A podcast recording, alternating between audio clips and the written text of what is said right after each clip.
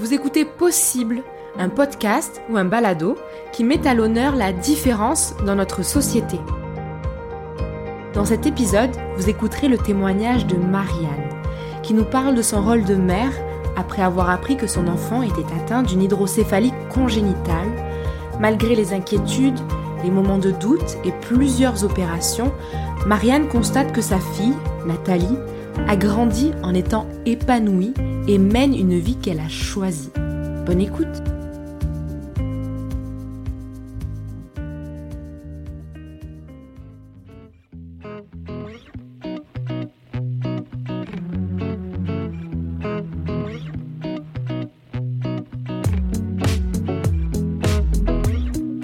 Bonjour, je m'appelle Marianne et je viens témoigner pour le projet Balado en qualité de maman d'un enfant euh, atteint d'une hydrocéphalie dans les années 70.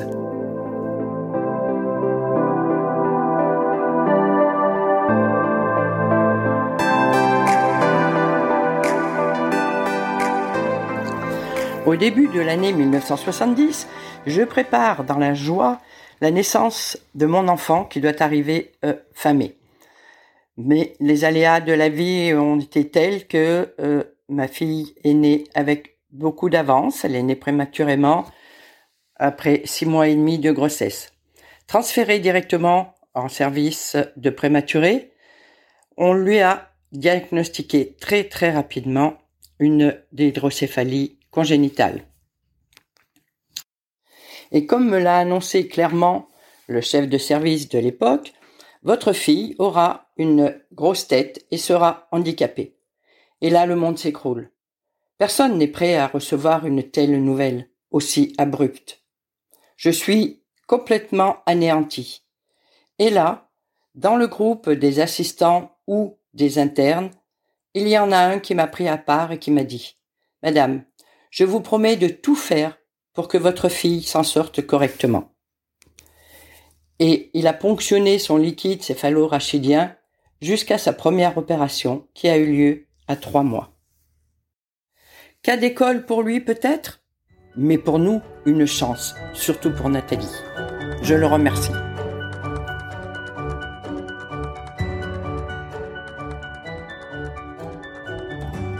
Les trois premières années ont été un peu, je dois l'avouer, le parcours euh, du combattant. En plus, il faut se mettre quand même à la place euh, du contexte qui existait dans les débuts des années 1970. Donc il y a eu bien sûr euh, ben, les opérations, les séjours euh, en hôpital, avec des visites derrière les vitres, puisque nous n'avions pas le droit à l'époque de rentrer dans les chambres d'hôpitaux d'enfants. Les tous les examens, les électroencéphalogrammes, où là aussi, il fallait que je maintienne euh, la, ma fille euh, est réveillée euh, pour passer son examen, puisqu'il fallait qu'elle dorme pendant les électros, et si elle dormait pas, c'était à refaire. Donc voilà, et puis tous les tests, divers tests psychomoteurs, la peur au ventre, de bah, que sa valve ne fonctionne pas, euh, bébé, que le périmètre crânien n'augmente pas, donc le mesurer régulièrement. Ensuite, euh, ben enfant, euh, il y avait aussi à, bien distinguer les vomissements angés, qui voulait dire que sa valve ne fonctionnait pas, et puis ben, les, les vomissements ou les petites maladies que pouvait avoir un bébé ou une petite fille. Mais malgré ça, euh, Nathalie a été quand même un bébé euh, qui voulait qu'on s'occupe euh, d'elle, donc avec les joies du bain, lui parler, les promenades, et puis petite fille, eh bien c'était une petite fille aussi pleine de vie, donc elle a été confiée à une assistante maternelle, donc une nounou comme on disait à l'époque, pendant que moi je travaillais. Et puis, eh ben, il y a eu tous les jeux avec ses cousines, euh, jeux dans les bacs à sable, jeux dans les aires de jeu, euh, vacances à la neige, vacances à la mer, tout ce que petite fille peut espérer euh, vivre dans sa petite enfance.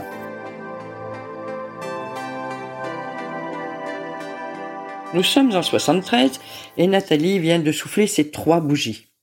Elle a hâte d'aller à l'école, d'apprendre à écrire et surtout à lire les histoires que je lui raconte jusqu'à présent. Pour moi, c'est une appréhension. Parler aux professeurs de collège, aux maîtresses, leur dire un petit peu de faire attention. Je ne suis plus là pour la surveiller. Donc voilà, c'est un petit peu des doutes, mais euh, finalement, on se rend compte que le personnel enseignant est très très proche, très attentif, que les enfants, si vous leur expliquez, comprennent tout. Donc tout se passe euh, ben, finalement assez bien et puis euh, Nathalie, malgré les opérations qu'elle a pu subir aussi, a mené ben, une vie, on va dire, quasi normale. Euh, scolarité, études euh, brillantes, pratiques de sport telles que le ski, euh, le patin glace, avec bien sûr l'aide quand même d'amis et de la famille. Elle a aussi pratiqué la musique, le théâtre. Donc fait des études brillantes, comme n'importe quel étudiant, sorti avec les copains et les copines donc euh, voilà, et je parle toujours au passé. Elle a fait, elle a fait, elle a pratiqué, mais finalement, euh, elle fait toujours une, elle mène toujours une vie comme elle comme elle veut. Mais depuis déjà pas mal d'années, et comme beaucoup d'étudiants, euh, Nathalie a pris son envol et gère sa vie et ses choix de vie comme elle comme elle le veut.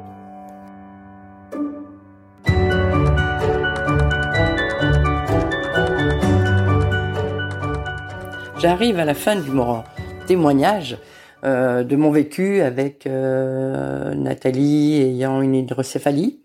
Il y aurait bien sûr beaucoup, beaucoup plus de choses à dire, euh, mais je voulais simplement conseiller, enfin, si je peux donner un conseil aux parents qui vivent la même situation que moi, ne mettez pas votre enfant dans une boîte à coton, euh, laissez-le vivre, faites-lui faire euh, pas mal d'activités. Je pense que ce sera le mieux. C'est ce que j'ai essayé de faire avec Nathalie. Et peut-être euh, vous aurez comme moi un compliment dont je suis assez fière, je vous l'avoue. Compliment fait par le personnel enseignant médical. Euh, qui m'a dit un jour, euh, Madame, vous avez une fille très très équilibrée. Voilà, c'est tout ce que je voulais dire. Au revoir.